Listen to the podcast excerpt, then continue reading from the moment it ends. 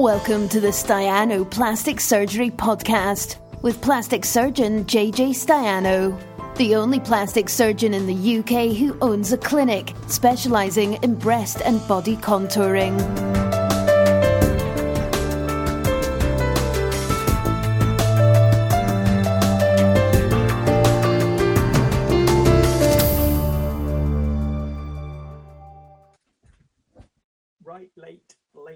About that um been out about a little bit and been doing a bit of jiggery pokery so i'm a little bit late tonight and there's loads of questions.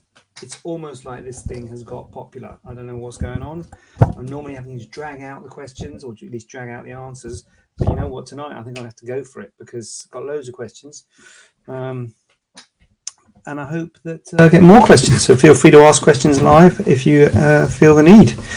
Um, but and I'm hoping I've got all the got keep kept track of all the questions we've had this week and I answer them all. I hope I don't miss anyone out and get anyone be offended. But um, what's that you say? What is this? Well, I'll tell you what this is. This is every Tuesday at 7 p.m. Well, 7 p.m. ish. Live Q and A with yours truly. Jonathan Staiano, consultant plastic surgeon. If you have anything to say, please comment. And if you don't have anything to say, please share. And even if you do have something to say, please comment and share. So sharing goes for everyone, commenting goes just for those people who want to comment. So comment and share, share and comment. Um, oh my lord alive, please don't tell me. Oh, thank goodness for that. Oh my god, I thought I didn't save that agenda. Oh wow, that is save. I'm going to save that, guys, right now because I have just spent half an hour.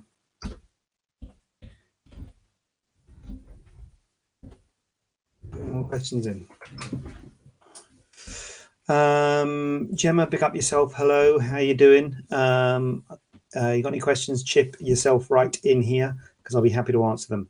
But uh, we're cracking on with this question here, which is do patients need to sign an agreement for a blood transfusion for surgery? So, good question that. Oh, by the way, someone else, wasn't this patient, but someone else said about being anonymous and they want to be anonymous. Everyone's anonymous. I, I just, my default position is anonymity. Um, it's very, um, um, this isn't going to go well if I can't think of the words. It's very sort of uh, personal, this sort of surgery that I do. In fact, most doctors do. So we're all um, we're all um, hi Steph. You know, um, um, so we're all very aware that people don't. Not everybody wants to um, to people people to know. So my default position is that, that everything anonymous and all these questions are anonymous, and I don't mention any names or anything. If people want to chip in and say thank you, sort of implying I was answering their questions, sort of thing, that's up to them. But if you want to just quietly just hear my answer to your question and not put out who you are and that you've asked a question, I'm never going to say, oh, this is a you know this is a question from so and so. So just uh, yeah so everything's anonymous um, because it's just safer to be that way. I don't want to upset anyone. So uh, this anonymous question has come in from an anonymous individual saying do you have an signed agreement for blood transfusion for surgery? So that, that is um, there are some people um, right so we don't i don't normally talk much about blood transfusions for surgery certainly for the surgeries that i do because blood transfusions are very rarely needed um, for any operation that I do. Um, to be honest with you, uh, it's extremely rare to need a blood transfusion. Uh, maybe something like a large breast reduction, possibly a tummy tuck, particularly, particularly if you had a, a, complication like a hematoma, you might possibly need a blood transfusion. But in those circumstances, they are usually because you feel a bit weak and wobbly a couple of days after surgery, and you would feel better quicker by having a blood transfusion. So it's very rare to sort of need an emergency blood transfusion for cosmetic surgery. There's no operation that I do that we've ever needed that. Um, and it's, as I say, it's usually um, something that comes a bit later on. And if you said to me you don't want it and you'd rather it came, it got better on its own, you can do that. You probably take a few months for it to get better on, its own, whereas a blood transfusion could make it come back much more quickly. Um, but that is the situation for blood transfusions and cosmetic surgery. I'm thinking this question is specifically asked because the patient doesn't want a blood transfusion. So there are individuals, particularly Jehovah's Witness and things, who don't want a blood transfusion. And in those circumstances where you specifically don't want a blood transfusion, there is a, uh, a, a form to sign, an agreement to sign to say that you don't want one. So we'd have to dis- have a discussion about that and what that would really come down to. That if you were going to die um, if you didn't have the transfusion, uh, would you, you know, would that would you rather that would happen, or would you allow us to give you a blood transfusion if it was a life and death situation? Um, and we would have that discussion with you. As I say, never say never. It's never happened. You know, it could happen. I guess conceivably for for a, an operation. So I suppose it's good. It's good. Well, not I suppose it is good to have that conversation if you are adamant that you don't want a blood transfusion. But what we would say to you is that look, we wouldn't, we don't give blood transfusions to people uh, um, sort of just willy nilly. And uh, if you wanted to make it clear you didn't want one, we would then say to you, well, okay, we won't give you one, but what if you were it was in a life and death situation? And you might stay still stay say still even in a life and death situation i don't want a blood transfusion in which case you can um, sign that form and then uh, as long as we're all uh, comfortable with that. Um, and we have been in that situation before where people have signed that form and, um, you know, that's their decision and that's fine. And as I say, it's so unlikely to happen anyway um, for, for any sort of uh, cosmetic procedures, but it's something to, yeah, something to to be aware of pre uh, pre uh, op and get that sorted out pre op.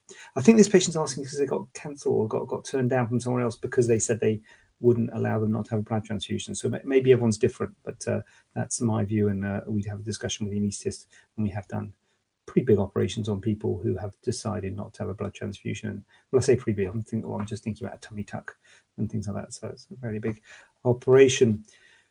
So I turn my back and I and I look back and there's goodness knows what's going on here. What we got? Gemma's. Oh, we saw that one. Hello, hi Steph, hi Rachel. Look at this. D. Good God, Gemma's now saying hello to Rachel on the chat. My God, people are talking to each other. Danielle, what are you doing, Danielle? You laughing already? What's happened? Sorry, I sent that by accident. Oh, right. Okay, that's what's happening. Hello, go. Hi, Mr. Butt. Oh, here we go, Mr. Butt. MR is not MR is not a traditional um, abbreviation. All right, so perfectly um, within my rights to think that was Mr. Butt. Uh, but um, anyway, go. I've got time to hang about here, girls. Right, we've got to get going. Uh, like to know the tattoo. This I'm not sure how well this one works for the Facebook Live because someone's asked if their tattoo is suitable for excision, and Lucy's put it in my list here. So um, I really probably need to show you the photo of the tattoo to make it um, for for public consumption. Um, but um, but maybe I, so. The answer is yes. I think it, it's not in a great place. It's up here. It's like a line up here of words. So the thing about the tattoo excision, you've got to think you don't like your tattoo maybe because of where it is and maybe where your bikini and people see it. You can have a scar in the same place, and that's not a great place for a scar. So that's the thing to think about. Think, oh, I don't like this tattoo. I want to get rid of it. If I take, if I get rid of it by excision, I'm going to give you a big long scar. So that's not a great place for a scar. So that's the only thing I'd say. And some of the big italic letters, I think, might not come out in one go. So you'll end up with a scar with a bit of ink on either side of the scar. If you wanted that ink removed, then at least three months later, probably three to six months later, you could always go back and have have that bit of ink removed.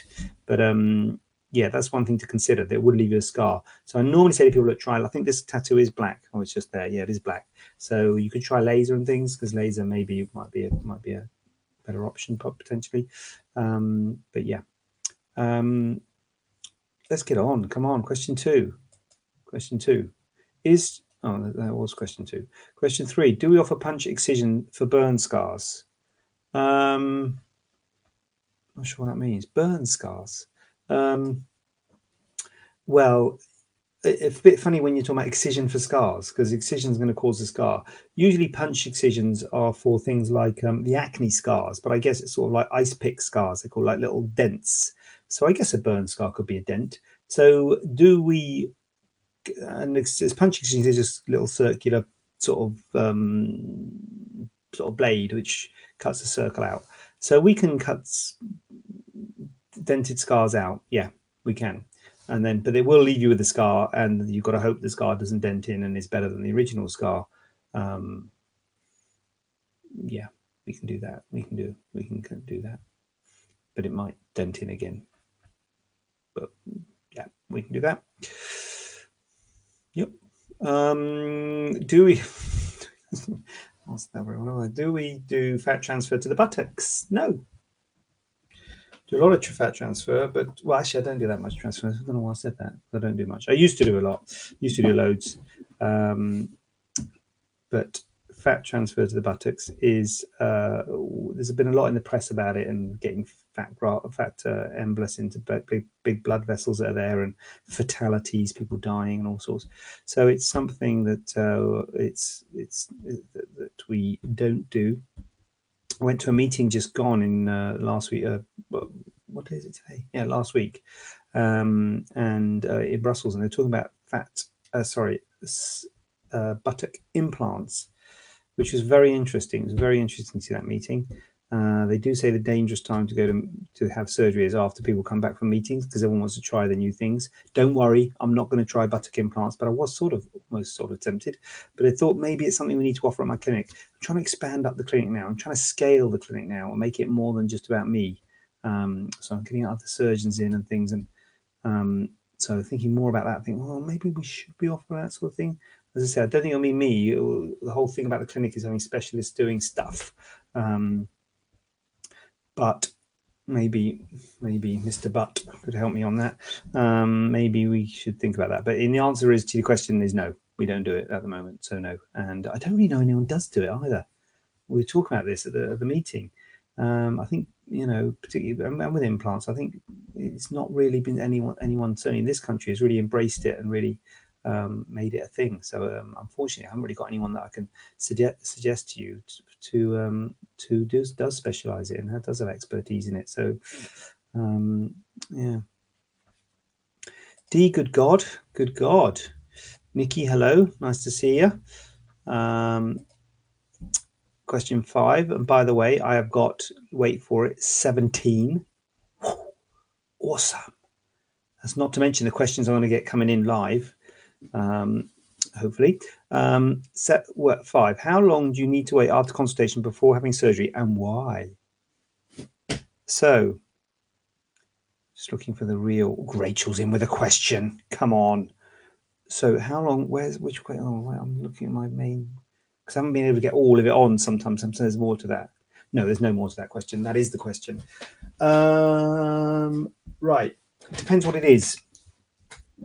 So we do see treat clinics for moles, cysts, minor ops, which can be done under local anaesthetic at the clinic. So then you don't have to wait any time after, after consultation. You can have a consultation, have it removed, have your mole removed, your cyst, your split earlobe, your inverted nipple, areola reduction, things like that under local anaesthetic we do see and treat. So you can come and have it done at the same time. They're what we would call minor procedures. I know there's no such thing as a minor procedure because everything's major in the patient's eyes, but they're under local anesthetic and they're sort of slightly less invasive. So there's no waiting list on those. If you want to have it done as a see and treat, you can do that as a, as a see and treat, but you have to book it before. You have to book the appointment as a see and treat before.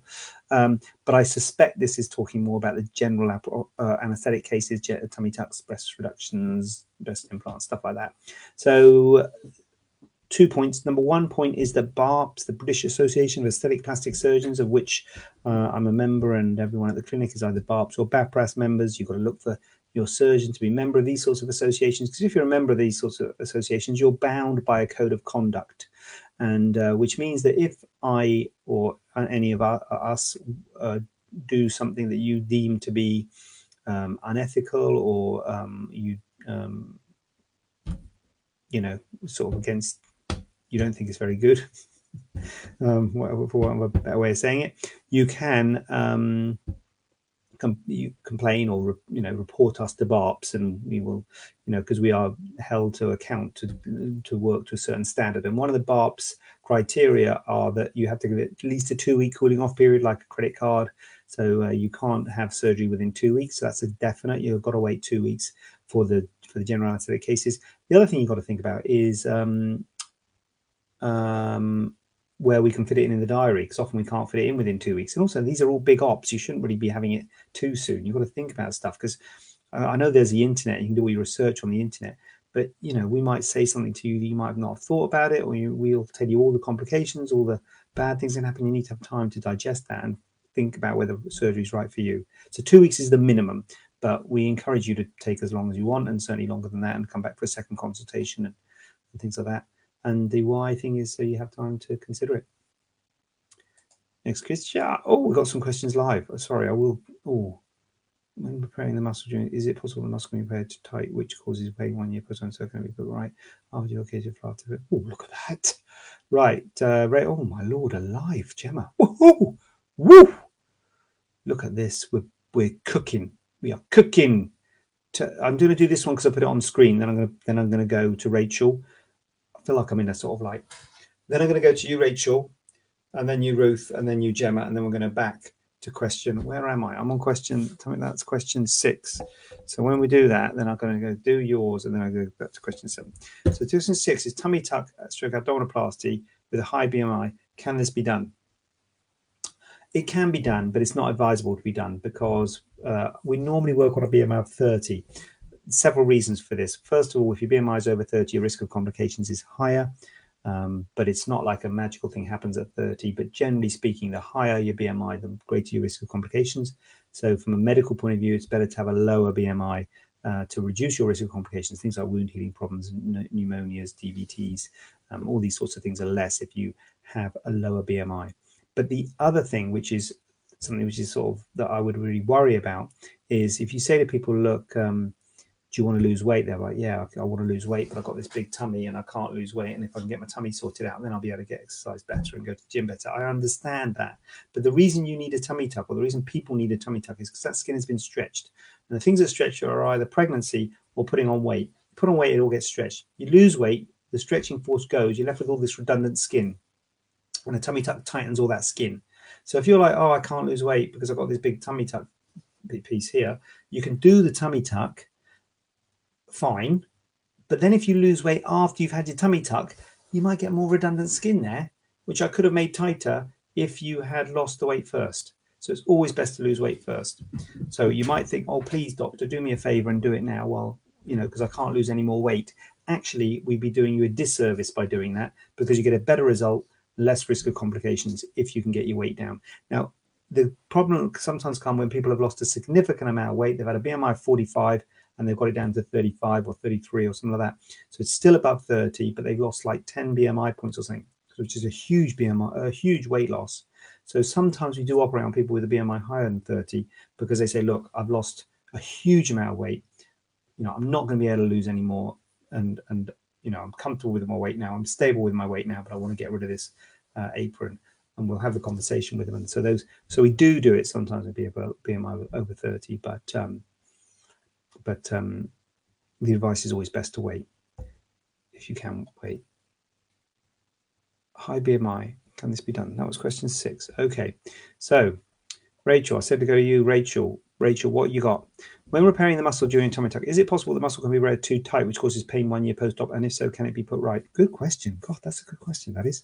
Um, well, the one year. Well, is it possible the muscle can be read too tight? Well, yeah, and be painful. Yes, it is painful and it can be quite tight and it can cause problems.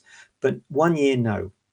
I don't think one year. I think that's unlikely, Rachel. And I would worry that something else is going. So certainly in the immediate post-operative period, it is painful, and you could argue, well, that's a bit too tight. But it gives everything gives. That's how we work. Um, that's how we operate in in plastic surgery. We make everything really tight and then three months later it gives and we can do stuff again that's why you can do serial excision of big tattoos that's why you can tissue expand a scalp with with a big balloon and stitch and you know blow it up because it's really tight to start off with and then three weeks or a week later you can blow it up even more so everything gives so a year post-op i don't think that would be due to the tightness rachel i think it would be more due to something else that would worry me. And then I, there's two things I'd be thinking of. Number one thing I'd be thinking of is have you got abdominal pain for another reason? Are you putting it down to your tummy tuck and the muscle repair? But is there something else going in your tummy? Gallstones, renal colic, I don't know. You know, the GP might be able to help you with that. And the other thing is if it is related to tummy tuck, you say, look, as soon as I had the tummy tuck, it was there and I didn't have it before, and uh, you know it's definitely related to me that have they caught a nerve or something with that repair, or is there you know is it nerve type pain? Um, is there something that's been caught in it, or something more functional rather than just being too tight? I think being too tight is unlikely, but something might have been caught and um, you know it should have scarred up. So uh, can it be put right? Well, I think the thing to put it right would be to take that stitch out. Depends on what stitch you've had used. I use um, sometimes I use a permanent, sometimes I use a dissolvable suture. The dissolvable suture takes a long time to dissolve, but if you had a dissolvable suture a year ago, there'd probably be nothing there. If you've got a permanent suture, it might be possible to go back and take that permanent suture out, just in case it is catching something. It's quite a big job, to be honest, because you probably have to quite open quite a lot of your scar and because uh, the suture goes right up to your breastbone. So that's quite a big job. Um, and I'd maybe think about seeing a pain specialist or something before then, perhaps, or first of all see your GP to see if there's any other reason for your for your pain. But then, yeah, maybe a pain specialist just just to be checked that there's nothing that we can exclude first before doing some big surgery to take the stitch out, and then maybe not having any effect. So that's sorry to hear that, Rachel. If you're having pain a year post-op, that's pretty bad. Um, uh, you ha- and uh, the advice is always go to your original surgeon, uh, Rachel. They know what they've done. They know where the stitches are, what sort of stitches they've used. So, yeah, good luck. Um, Johanna, hi. Ruth, are you okay to fly after six months having breast implants? Yes. A lot of people have breast implants, people who work on, on aeroplanes, you know, um, cabin crew and things like that. So that's absolutely fine. People have this, there's a bit of a myth really about flying and diving and the pressure and all that. The cabin's pressurized, absolutely fine the main thing about flying is as long as everything's healed and uh, and what have you, the scars might be a bit red. Maybe at six months you've got to be careful with having it in the sun, but certainly flying is fine. Yeah, Ruth, no problem at all with that. Um, Gemma, how complex is it to move a nipple that has been placed too high after a breast lift, and how long after the original surgery should you wait to have it rectified? Gemma, this is um, I won't say everyone's because, uh, but this is a nightmare this is a nightmare. Um, and putting a nipple too high is maybe it's a bit harsh saying nightmare, but really bad news. It doesn't look good, especially if it's peeping up over the bra. It's a real problem, and um, that's a bad thing. So that's you know, there's a things that we when we're doing surgery, when we're doing breast lifts, breast reductions, or say we, particularly me, but you know, one of the things I really worry about is the position of the nipple and I think um, that is crucial. And the main thing is don't put it high. You know, put it low, fine. If you put it low, oh, I think they're still a bit droopy and they don't look very good or whatever. You know, can sort of live with that. You put it high, looks weird, and and can, can poke up above your bra. So it's a bad thing. So I'm sorry, Gemma, it's a complex thing to do because when you move a nipple, you leave a scar where it was. So when the nipple's low, you can move it up and you leave a vertical scar below it. But that's okay because it's hidden underneath the bra.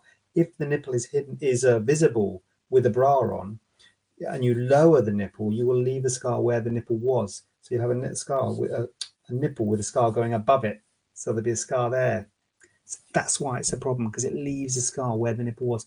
It depends. So there's a couple of things. Gemma, it's tricky. It's a tricky thing. How complex it is complex. One thing you could try and do, you could try and make an ellipse. Not you, surgeon. Um, you could try and make an ellipse and cinch it down to bring it down and keeping just a circumareolar scar.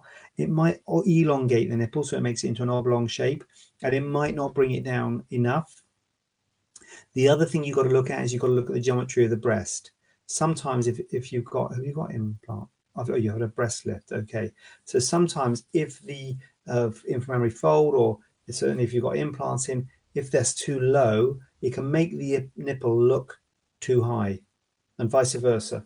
If the the, the implant's too high, it can make the nipple look too low. I know you haven't got an implant, but you know, just looking at the geometry of the breast, it you know, if the inframammary fold was brought up higher, could that make the nipple be in the same place and look okay. Does that make sense? So it's a complex problem, Gemma, and uh, it's something you need to to um, talk to your surgeon about. But it's if you are just going to purely move the nipple, there's a risk of leaving a scar up, straight up from the nipple, which isn't great. So that's yeah, that's a tricky one, um, Gemma. Amy, I better crack with these. How dog? Hi, the dog. Ear removal after tummy tuck. Is there much recovery or is it straightforward? Straightforward, Amy. Amy, straightforward. Um, re- what was that? Um, oh, I've got an email. Could your team, that's a bit late. Could you or your team please resend your photo? Mm, okay. Um, straightforward, Amy. I say straightforward, depends how big it is. Usually they're quite small. You know, it's big, but usually they're quite small. Local anesthetic, waterproof dressing, suture, uh, in and out the same day. Um, might want to take the day off work, but back to work the next day. Dressing off after a week, scars a bit red. There might be little residual dog ears and get the scar to settle. But actually, the procedure itself is usually relatively straightforward, Amy. Local anesthetic, and unless they're not, not really big ones, but that's usually something relatively simple to do. Makes the scar a bit longer is the only thing. So you know you have to accept the scar will be a bit longer and and um, and, and a bit red to start off with. Julie, have I missed the answer about breast reduction by liposuction? Um, you haven't missed it. I haven't said it. Is it on my? Yes, it's on my list. It's number twelve. Number twelve, um, Julie. It's on the list. We're on number seven at the moment, um, but it's definitely there. God, what we got here? Goodness, goodness me. Have I missed? Right, got that. Zoe. Wow, this is. I don't know what's happened. Uh, this is this is blimey. This is fame. This is. Um, how long should it take for a muscle repair to stop hurting? So is it Zoe? Was it you that asked me about the year thing? Oh no, that was Rachel. Um, um,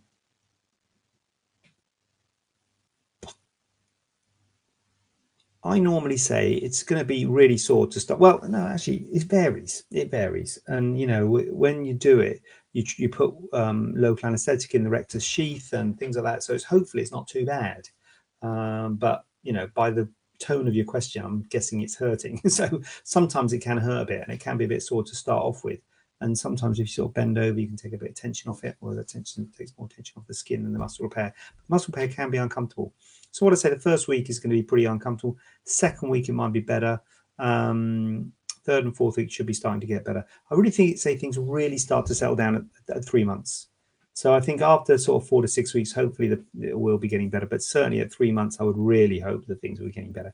You know, if if it's really hurting at three months, in terms of if it's not getting better, then you think, hold on a minute, what's going on here? That's un- really unusual.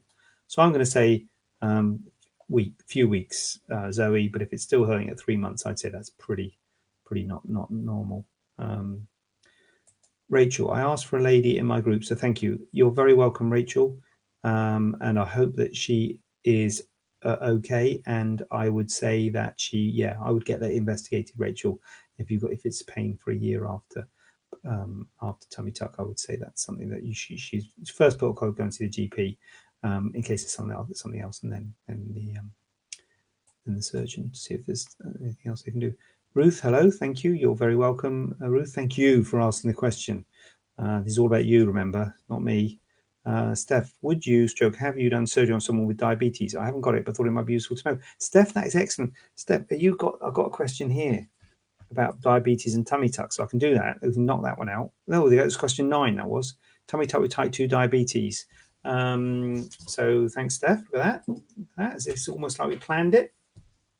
Have I done it? Yes, Steph. Of course I have.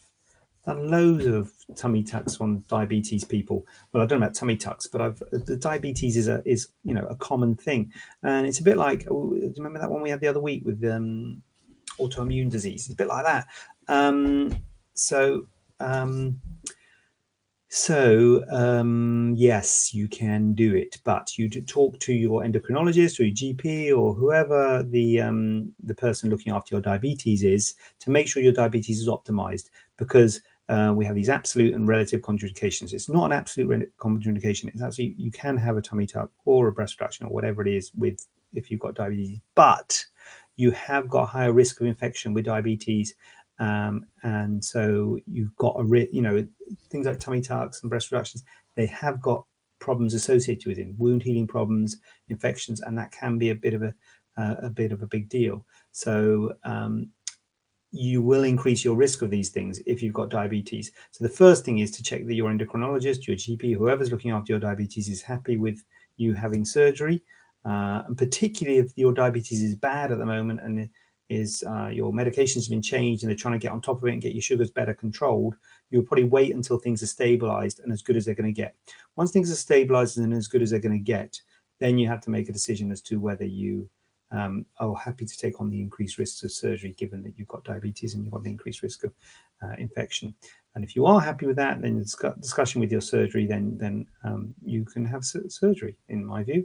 But uh, but you have got a higher risk, and um, but I wouldn't say that would mean you can't have it. You know, we we had a patient it's a while ago now, and she had a continuous pump of insulin. She had really brittle diabetes and was on a continuous infusion of insulin. So you can do surgery on people with diabetes, but you have to have a discussion with them, talk to the endocrinologist, and make sure everything's optimized before surgery. Great question there. How many reverse tummy tucks have you done, D? Hardly any. Um, single figures. Um, it's not a big op- it's not a big part of my uh, repertoire. Last reverse tummy tuck I did was probably, um, I'll probably get it wrong, years ago, like many years ago, three, four, I don't know, several years ago. Hardly ever do reverse tummy tucks, D. Um, pretty rare. I think so anyway. I don't I don't think I've done one in the last few years, that's for sure. Yeah. So um, yeah, I guess I'm not the man for reverse tummy tucks. To be honest, I don't know if anyone is D. I don't know if anyone does a lot of reverse tummy tucks. Not many people need it. Um, you know, if you've got a bit of fullness here, you might want to do a bit of lipo. As I said before, not at the time of a tummy tuck, but reverse tummy tucks is somewhat is a massive weight loss thing. Usually, when there's some fold, you don't you've done a tummy tuck and there's folds here. Um, you know, quite big folds here, and then you make a sort of what's called a rooftop incision, which is underneath the um, breasts, joining in the middle, and you pull the, the, the breast up. So, so sorry, D, I haven't got a huge experience of reverse tummy tucks. Um, but I've got to say, if you do a tummy tuck, you it's similar to a tummy tuck, but it's just at the top top end. I missed the last video. Um, it's all right, D. It's fine. You don't have to watch them all. But thanks for thanks for being here tonight, as I would say, and commenting. Nice one, Rachel. Nice one. Thank you. Junie, good to see you. Melissa, how you doing? Nice to see you. Melissa loves this man. All right, which man? Um, Zoe, thank you. I'm just over three months, but it's still sore. Yeah, that's bad, Zoe. Just over three months. Is it getting better though? That's the thing. If it's getting better, then I'll be um, then I'd be happy about that. But if it's not getting better, I'll be thinking, oh, you know, what's going on there? But um, yeah, yes, Steph, thanks for that. Uh, you are a mind reader. I'm very well because you did the type two one, yeah, diabetes. Uh, good to see Melissa. Uh, hi, Jonathan. Have you ever performed breast enlargement surgery on someone with an ileostomy? Um, not that I can remember. No, Lindsay, I haven't. Um, I might have done. I, I don't. I, not that I can remember. No, I'm not doing very well. I haven't done many times reverse tummy tucks. Haven't done it. But again, it's like anything. There's no problem with that. I mean, the ileostomy is quite far away.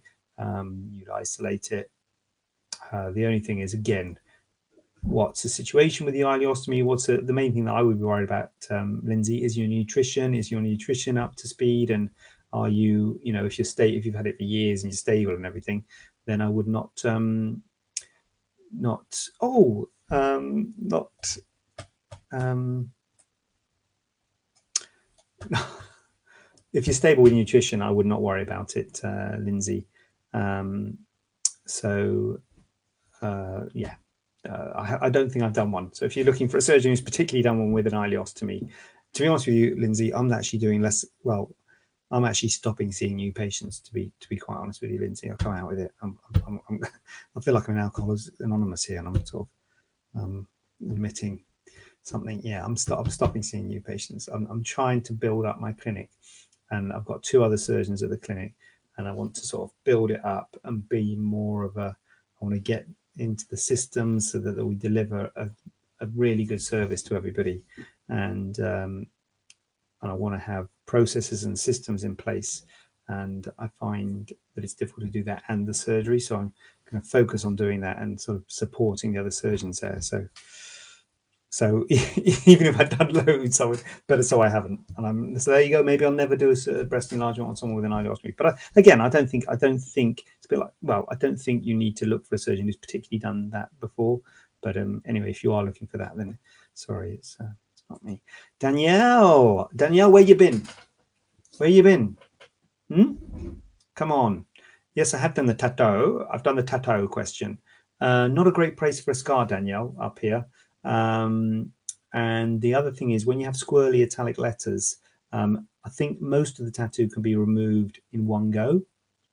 But uh, there's a square, there's a big squirrely italic letter somewhere at one end, and I think uh, that might not, we might not be able to get all of that out in one go. So you might end up with a scar with a bit of ink on either side.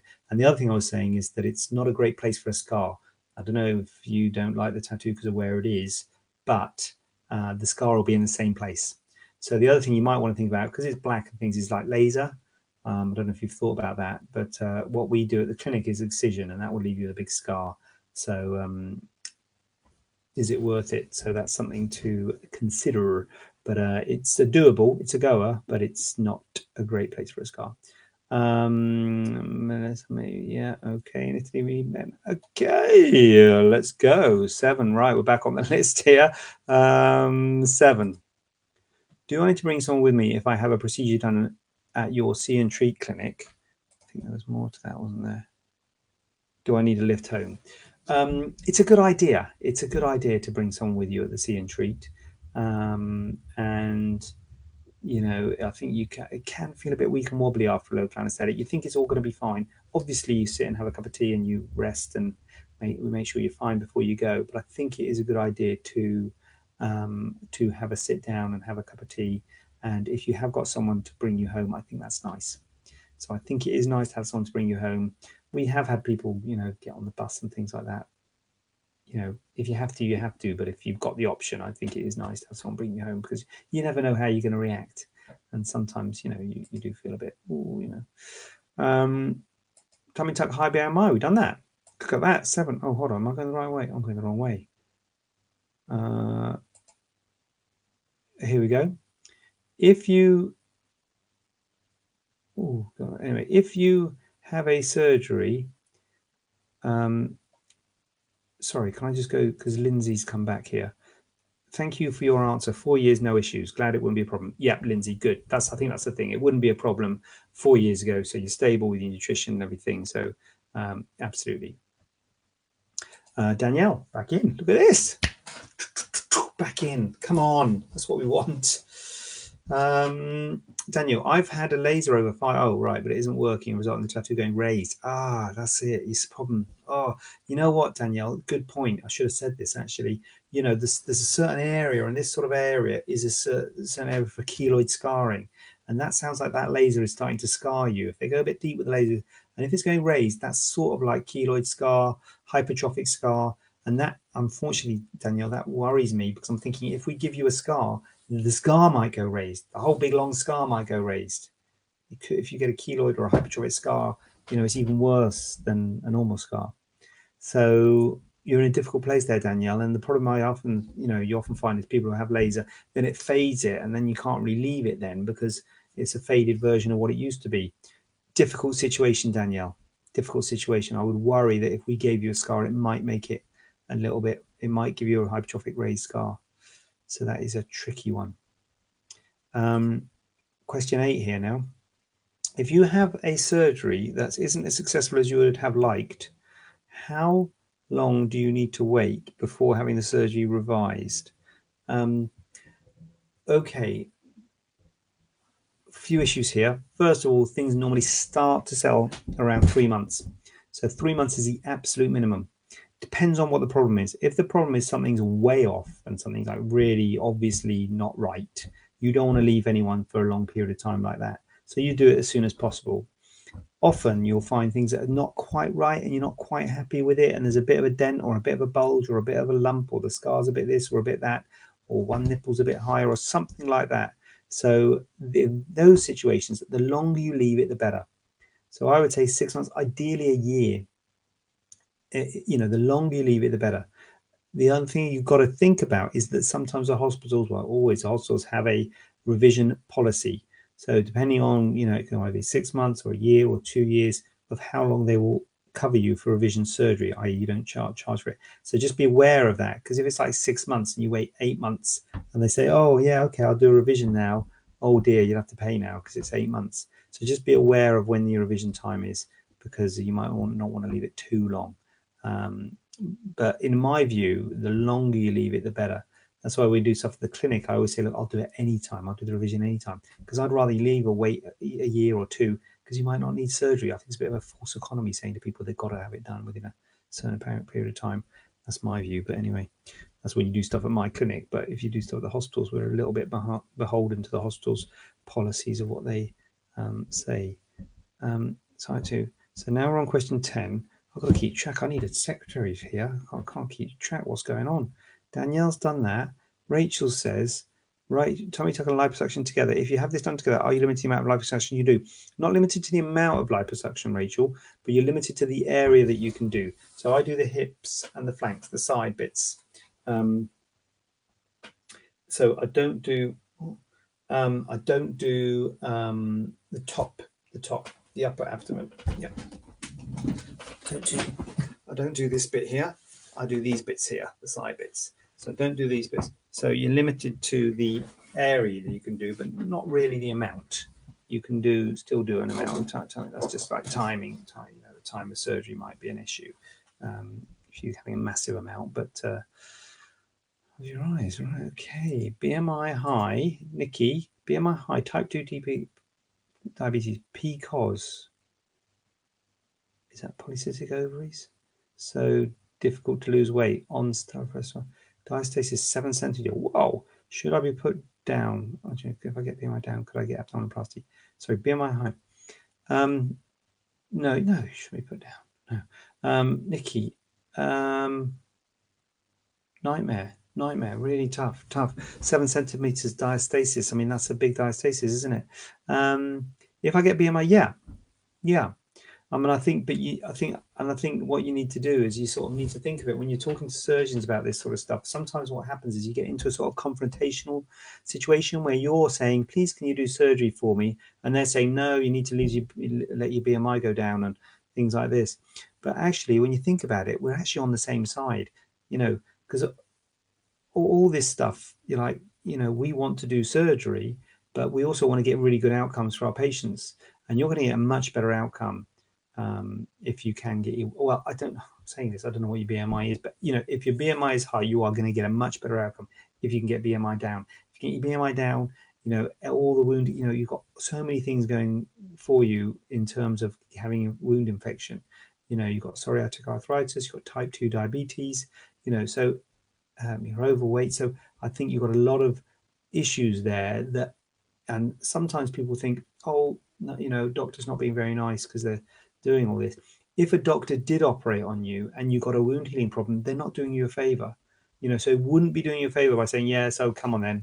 You know, I feel sorry and I'll and I'll operate on you because I, uh, trust me, I've done it. You know, and it's just not you're not doing the you think you're doing the patient a favor, but you're not. You're not doing the patient a favor. And at the end of the day, we've got to do what's right for you. And you know, I think you will. It's a big op, a tummy tuck, and when you get wound healing problems and things, it's just no, it's horrible. It's horrible for the surgeon. For goodness me, it's much more horrible for you. So yeah, I think honestly, you do need to try and lose weight would be a thing if, if your BMI is high, particularly since you've got all those other comorbidities. You've got lots of reasons um, to get to get a complication, and you need to work closely with whoever's looking after all your other your arthritis and your and your diabetes and and uh, if it is polycystic ovaries, PCOS, um, and then that. So um, bit, bit, bit wary of these abbreviations. You know, I've been caught out before with the. I was trying to catch me out, use funny abbreviations all over the place. Um, Helen, could you have bigger implants 12 months down the line after breast uplift implants? Yeah, of course you can. Yeah, no problem. But um, but you know, if you, I normally say minimize the amount of operations to your breast. Really, you don't want to keep on having operations to your breast if you can avoid it. So I would say if you were my, you are my, if you were my patient, I would say look, leave it as long as you can. See if you can live with them, because in five or six years or ten years, that sounds like quite a long time when I say ten years, but in the future you might need another operation if you get a capsular contracture or a problem, and then maybe think about changing it. But um, you know, if you're absolutely desperate and you feel that you can't uh, live with them, I mean, you've got to think. The, the other thing I say when people, a lot of people say I want to go bigger with my implants, I say, look, you've got to go either wider or fuller projection, which is different, and you might not be as happy with the look of it. That's why we spend a lot of time getting the size and the choice of implant right first time. If you get it right first time, often people say they wish they'd gone bigger, but what they don't realize is bigger would either be wider or it'd be fuller and therefore different. So just be careful what you wish for um, on that. So, um, but it, but the, the answer is yes, as long as the implants will fit your frame. Uh, can pregnancy have an impact on breast implants or breast uplift? Will they need to be done afterwards? Maybe. So if you said before having surgery, I'm thinking getting pregnant next year, we'd probably say to you, well, why don't you do that first and see how you go? If you've already got implants in, or if you've already had a breast uplift, there's not a lot we can do about it because, all right, okay. So I just see how you go when you get pregnant, you get big breasts get bigger, you deliver the milk, and then they get smaller again, and sometimes they can droop. Sometimes they go smaller than what they were pre-op. Sometimes they stay big. So it's unpredictable what happens after breastfeeding. It might go back to normal, and nothing might happen. You might be fine. So don't worry about it. Um, if you've had a lift, there's a risk that you might not be able to breastfeed, although usually you can. But um, but yeah, they can and they and they can be redone afterwards, no problem at all. You've got to be a bit careful about redoing a breast lift. You've got to make sure that the surgeon, ideally, have the same surgeon who did the breast, the first breast lift, or at least get the op note for the breast lift. Just because um, if you know redo breast lift is something you've got to be a bit careful about. Nikki, thirty nine, too high. It's too high, Nikki. That um, that BMI. I think you you know you'll have a complication if you have surgery. But I haven't got any easy answers for you because it's really tough to get that down. Um, but yeah, it is polycystic ovaries, is it? Okay. Can you have bigger implants 12 to 18 months down the line after uplift implants from we have that so 275, 360. can you go from polytech polyurethane to mentor smooth yes and yes so 275 to 360 that's not a massive difference there i don't know if you're going to notice a huge difference unless there's a dramatic difference in profile um, polytech to polyurethane to mentor smooth yeah Mm-hmm. Yeah, you can do that. Fine. Yep. Yep, no problem with that. Um, Daniel, thanks for your feedback. Have you got any photos of example tattoo scars that you have done in the past for me to look at? Um, Danielle, the problem with photos is that we get different levels of consent of the photos. What I'll say to you, if you come to clinic, and we don't charge for consultations for this sort of thing, so if you come to clinic, we'll show you photos there, but um, we haven't got we I don't know there might be some on the website, but some when we do photos, we say, do you mind us showing other patients, and do you mind us showing them on the website and things like that. So sometimes people might say, I'll happy for you to show other patients, but I don't want them on the website. So I'm not sure what's on the website to be honest. I should check it, but you can have a look at that. But uh, if not, we can certainly show you when you come to the clinic. Um, and I know we've got a patient with a very similar tattoo, so we can show you that. Um, all the best. Thank you future husband uh, married okay oh dear right. This is a big one here. Oh blimey all right. So people still up this time of night? Goodness me. Still up? All right massive one here. You ready for this? Hands up if you're ready for this. I'm 70 years of age and I've endured large, saggy, painful breasts for years. Full breasts at age 11 and with a reduction 23 proved to be an unmitigated disaster, leaving me scarred and lopsided. The surgeon removed six months of my medical record to hide his mistake, and the rest to show a successful two week stay in hospital. When in fact, I was in hospital for three and a half months and outpatient for a further six months. The female line of my family all have large breasts. Mine are still large, but now also scarred and painful. One of the nipples was cobbled together so badly as a sinus, still producing mucus in surgery at the age of 23. Over the years, the NHS have been reluctant to repair the damage done by one of their own. As a single mum, I never had enough money for myself, so I lived outside, lived with these monsters all my life. I've now been able to save just enough for surgery, but I'm worried about my age and aftercare as I live alone. Am I too old? Wow. 23 to 70. Wow. God, what a nightmare. Um, okay. Answer to your question no, you're not too old. Uh, we do, we have operated on people in their 70s. And basically, if you're fit and um, willing, then you can have surgery as I said a minute ago, revision breast reduction is a tricky one. And revision breast reduction, when you've had all these problems with your first breast reduction, is even more tricky. So I think um, you've got to be really careful, and you've got to think, you know, you've lived all this time with it. Is it worth trying to get something done about it? If you've got a sinus, that sounds terrible. Um, so it's tricky. I think you really have to consider whether it's worth taking on the risk of surgery uh, this long down the line, because I'm, I've got to say to you, unfortunately, surgery can cause problems, particularly if there's a pre-existing sinus in there. You've got a high risk of getting infections and things could be contaminated. Um, high risk of wound breakdown. You've got to again, you really need the op note. So if you ha- if you're 17, you had it when you were 23, the chances of you getting hold of the op note are very very slim. That's good in a way because the tissue, the scar tissue would have grown through grown some blood supply, but you've got to be a bit careful when you do a breast reduction because we isolate the nipple on a, on a stalk of tissue, and you've got to use the same stalk of tissue, uh, the same pedicle it's called when you do the revision. So we don't really know what pedicle you had first time. So really tricky.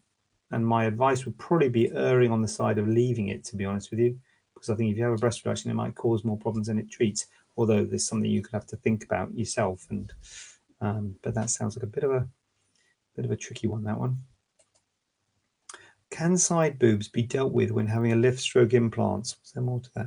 Does having a lift without implants decrease the size? Good. Like this question. Yes um, to the first one. Side boobs. So, so basically, a lift um, and implants is um, one of the things it does. Obviously, it lifts the breast, gives more fullness to the breast, but it also narrows the breast because a lot of people with people, a lot of problems with people with large breasts is they're too wide. And when you do, or when I do a breast reduction, you try and maximize the tissue here, but you really empty it out laterally because you really want to empty out the lateral fullness and or the side boob, as you call it. So that is actually a, an integral part of the operation, making the side empty and keeping the, the medial part full. So um, yeah, that is an integral part of it. Lift without implants decrease the size. Really good question. I don't know what the answer is. In in absolute terms, it shouldn't really, because you only take a little bit of skin away when you do a lift, but you do take some volume away, and so you might feel that you are a little bit smaller. It's probably not going to be a cup size, but maybe a little bit smaller. Having said that, the tissue is brought up higher on your chest, so sometimes people feel bigger. So it's unpredictable what people feel about the size, but it's broadly about the same with a lift. Sometimes, you know, you do lead, take a little bit of tissue out um, when you do it. Um, right. Um, right. And amongst this, I've got a question. Have I got a question? Yes, I have. Looking through the comments. Right. We've got a question here. Okay. Got a question. Right professional. I'm a professional, keeping noticed. That's my professionalism. Um, Danielle, can you replace? Uh, can you replace? Yes, yeah, no, then an implant fitted to GTI's high shape. Wow, that's yeah, that's a pro question. That is, that's pro. Is there something in there? That is pro. And you know what, Danielle? That's a brilliant question. That's gold star. You get the gold star for the for the best question. I shouldn't say that because all the questions, no, I'll retract that statement. They've all been brilliant. Um, they've all been brilliant. But uh, that is a really good question. And Danielle, can I link that up with another question? Uh, but I've got to try not to lose my track. Where can you breast function by liposuction? That's I we've done that. I've said, oh my lord, what am I doing? So we've done side boobs, haven't we? So we've done it. We're on to eleven. But I'm going to link that with this question down here. Here, this one. How do you know if you require an uplift with your breast enlargement surgery or not? So basically, um, breast uplift is for the shape. A breast uplift, a breast uplift is for the shape. Implants are for the volume. So if you, you say to someone, "What what's the problem?" Oh, it's the the shape or the volume. Oh, it's the shape. I don't like the shape of them. Okay. Volume okay? Yeah, the volume's okay. Well, in that case, you have a, a lift. And if they say, well, it's actually the the, um, the the volume I don't like, I'm happy with the shape. I don't like the volume implants. The problem is if you don't like the shape and the volume. so if you uh, if your breasts are sitting low, to a degree, implants can take up the slack and can give can give volume to the breast. At the ISAPS meeting next weekend, I'm giving a talk about this. Um, but to a degree, implants can take up the slack. They don't lift your nipples. They do give projection. They don't really lift your nipples. So implants are very good at giving volume, but they're not so good at addressing the shape. So if your breasts are a little bit droopy, and you have implants, they might still be a little bit droopy, but they'll be bigger. And um, we something we can go and look, show you photos in the clinic to see. You might think, well, I don't want that. I don't want droopy. But I'm like, well, look, this is all photos out of a bra. In a bra, they might be fine. You might be happy with it. But you might say, look, I'm not happy with that. I don't want to be droopy. Fine, not happy with that. Fine. Then you can have a lift. The problem with the lift is it does give complications, scarring, cost, nipple problems potentially. So there are complications associated with a lift, but it does improve the shape. Now, sometimes if people say I'm happy with the volume, but I'm unhappy with the shape, then they can just have a lift. And I show the photos of a lift. The lift goes like that first and say, yeah, I'm happy with that. You're like, well, wait a minute. In time, gravity works on them and they settle and they get a bit less full in the upper pole. Whenever you do a lift or a reduction, it starts like that and then it settles and it gets a little bit uh, less full in the upper pole, a little bit empty in the upper pole. But so I don't want that. I don't want a bit. I want it full up here. And you can't really get persistent fullness in the upper pole by just doing a lift with your own breast tissue. That's when you need implants. And so sometimes people say, well, I'm happy with the volume, I'm happy with the size, because I've just said implants good for size. Well, I'm happy with the size, but I'm not happy with the shape. But I'm also not happy with the, I want more fullness than the lift can give. And that's where this is what this people are talking about, which is taking volume out and then replacing it with an implant to give that fullness in the upper pole. That can be done. You can do that. You can take some volume out, put some, and people do do that. Put some, put an implant in to give you fullness in the upper pole I don't like doing it. I don't like the concept of giving, uh, taking away breast tissue and then uh, putting an implant in a prosthetic um, thing, you know, a foreign body to to give that shape. Although if you feel that you're really not going to be happy without that fullness up there, an implant is the best way to give you the fullness.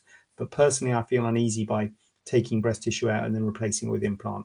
So I don't particularly like it, but it is a thing that can be done. Um, so yeah, so that's a really good question. I hope I've given it justice there. Um, so where was that question? With uh, for example, have reduction then implant? Yeah. Um, uh, I hope you. Uh, sorry, did you answer my question about type two diabetes? Yes, I did. I did answer the type two diabetes thing, and it's fine to have it with diabetes, but you have to make sure you're stable with it. Talk to your endocrinologist, and um, what was the other thing? Um, uh, and uh, you will have a higher risk of complications, but we have to discuss that. Single surgeries or multiple? No, that's on my list. I still don't answered that yet. I've got the single surgery or multiple on the list. Surely there'll be no questions for next week. We've done them all this week. How long on average do drains stay in up for an uplift? Don't use drains for an uplift personally, uh, Helen. Everyone's different, but I don't. I'm trying to use drains less and less these days, so I don't use drains in an uplift. If I did use a drain, which I don't, but if I did, uh, I'd just leave them in overnight bring them out the next day, take them out the next day. Uh, uh, right. Good to see you, Donetta. Nice to see you. Right. Cracking. I've been here for ages, Donetta. Absolutely ages. This has been crazy, crazy tonight. So, question 11. Where am I? Can side boob, we've done that one. Right. Do you perform liposuction to the breast with a reduction? Routinely, no. The thing about liposuction is whenever you do liposuction, you have to get the liposuction equipment out and it's expensive. The liposuction equipment is expensive. So as soon as you open the packs for the liposuction, it's expensive. So you can do liposuction at the time of a breast reduction. Is this okay? You perform liposuction? Yeah, isn't it? Right, okay, we've got, got another question on the, on the, same lines. So you can perform a liposuction at the time of a breast reduction, and that's usually laterally to the to the side bits out here. Having said I take out the lateral fullness, I'm talking about I'm talking about the lateral fullness of the breast. So I take, obviously, I haven't got a breast to show, but I take, I don't know if this is showing, but I take the lateral fullness of the breast. If you have side tissue here on the side, then don't start, Donetta, don't start, please. Um, um, if you have um, lateral fullness on the side chest wall, you know, where the bra strap is, that's where you can do liposuction, but it is an extra cost. So it does cost more. So you can do it, and it is a, an extra cost. Um, so that's liposuction at the time of a breast reduction. This question is slightly different. Can you have breast reduction by liposuction if you have fatty breast and are postmenopausal? Um, I'm not sure what the postmenopausal bit's for, but yes, you can have breast reduction by liposuction. Uh, uh, but the problem with it, it doesn't remove any skin. So it's really for people who aren't a candidate for a big operation because it, cosmetically it's not very good because the people who need a breast reduction often have too much skin and their breasts are sitting low, um, and so um, the if you do if you just take volume out, or you'll make them sit even more low. So actually, it doesn't look very good.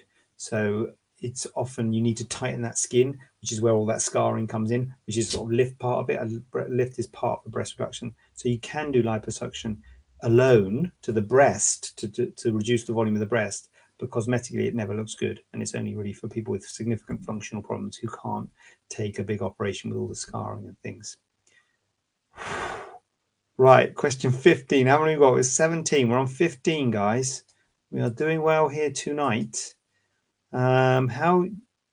Oh, we've done that, have I? How do you know if you require an uplift with your breast? You've done it. I don't know. Right, blimey heck. Right, okay. 16. How long off work for tummy tuck with lipo and breast lift, please? Um, how long off work for tummy tuck with lipo and breast lift? That's a lot to have. And then the next question, these are linked because should we do, and then someone else has said something about doing two operations. Um, how long off work? Um, big. It's a lot to have a breast lift and a tummy tuck with lipo. That's a lot to have in one go, but it's perfectly reasonable. Perfectly reasonable. Um, I think I did. No, I didn't do that this afternoon. I did a similar thing this afternoon. But uh, anyway, um, I'm going to say to you, the tummy tuck is probably going to be the thing that's going to knock you back. Uh, it's a bit sore. You're a bit all bent over for a first couple of weeks. Uh, you're not going to feel like doing anything for the first couple of weeks. After the first couple of weeks, you will be able to do stuff. So you might, if you work from home and work on the computer and stuff, after a couple of weeks, you'll be doing things. I would say something like three weeks, sort of average. You know, it's hard to be too specific about everybody, but three weeks for driving. So if you drive to work, maybe after three weeks, you'll be able to drive to work. Um, but even then, you're going to not be doing anything heavy, taking it easy, no heavy lifting, stuff like that. Nothing heavy for six weeks. So I'm going to say three weeks off, six weeks and then three to six weeks would be sort of light duties or phase return. And then after six weeks, you can start lifting and things like that. But you'd only be starting. You wouldn't be feeling great about it, but you could start trying to get into stuff. Um, and then what we've got here, we've got, I'm going to do this one, I'm going to do Joni. Uh, is it better to get done together or separate ops, please? Now, that's a good question. Um, who know? You know, some people have it together, some people have it separate.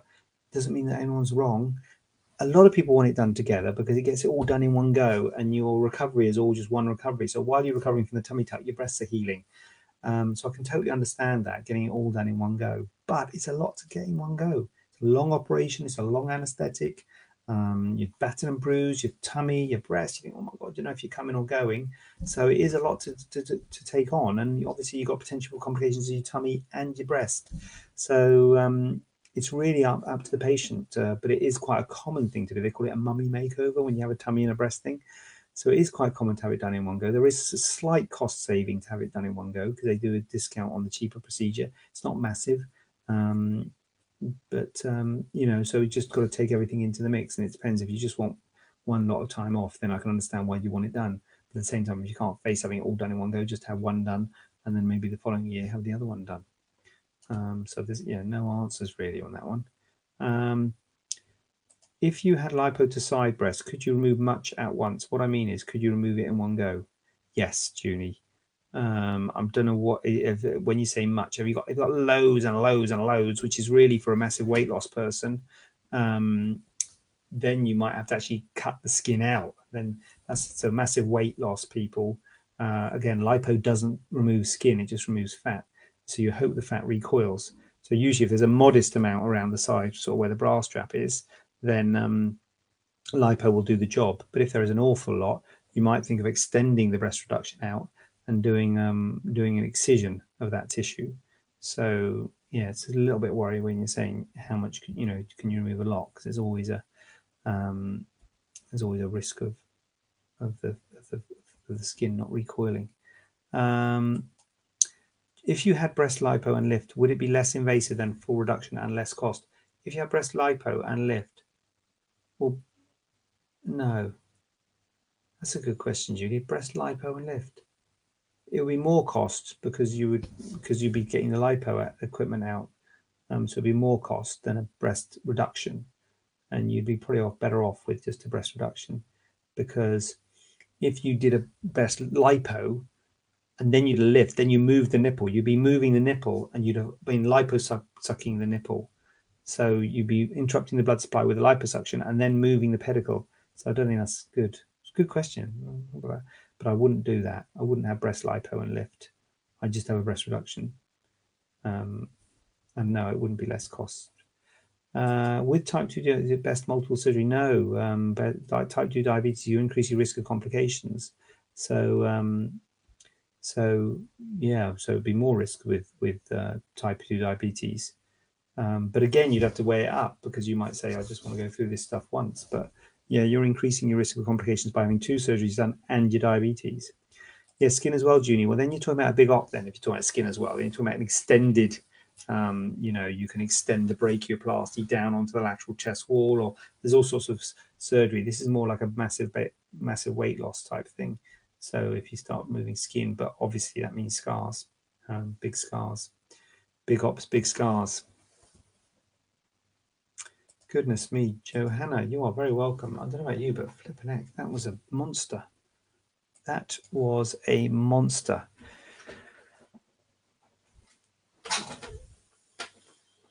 I've done my 17.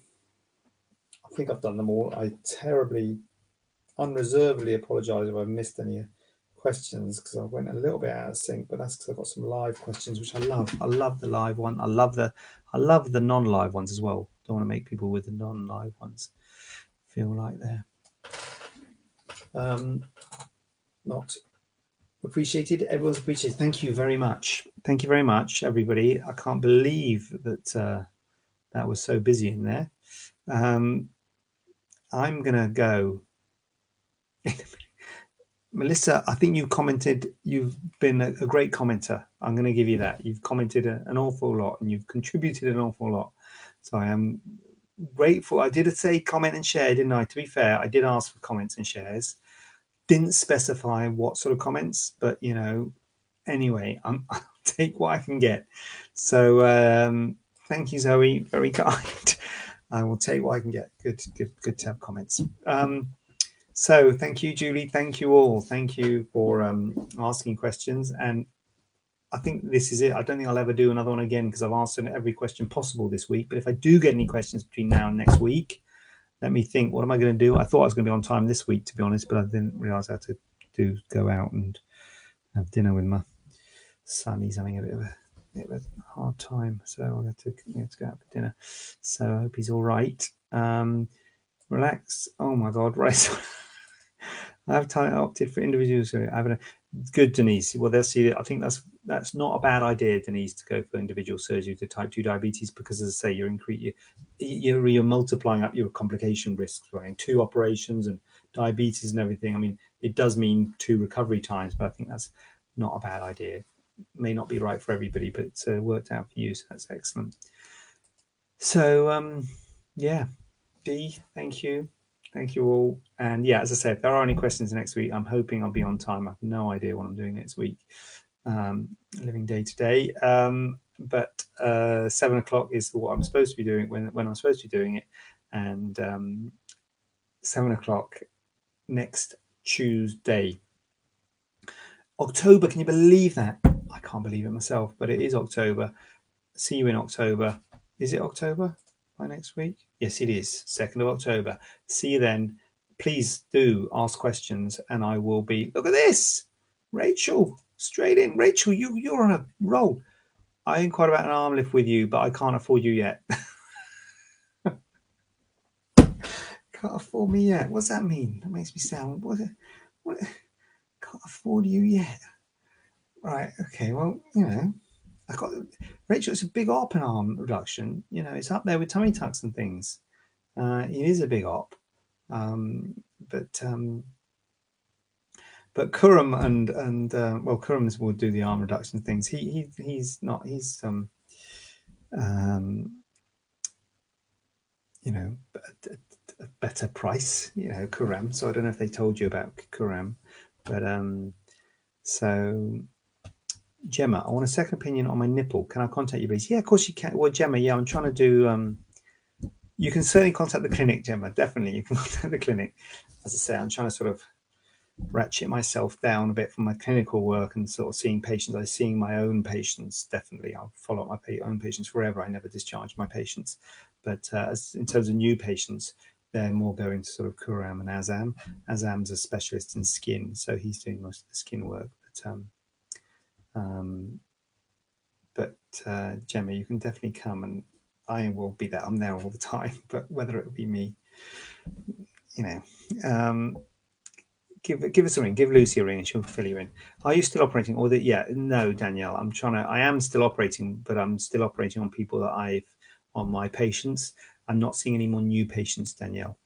So, um, but I'm my plan is to build the clinic up with other surgeons there, and we work. They work with me. We work together, sort of thing, and um, we all work to the same standard and ethics and principles and processes and that's what i'm that's my vision and goal for the clinic i want to make it uh, bigger than just me you know i want to make it uh, something good and it's hard to do that while i'm operating you know it's hard to operate and build a business that is stands for something that's got processes and values behind it so that's what um, that's where I'm at.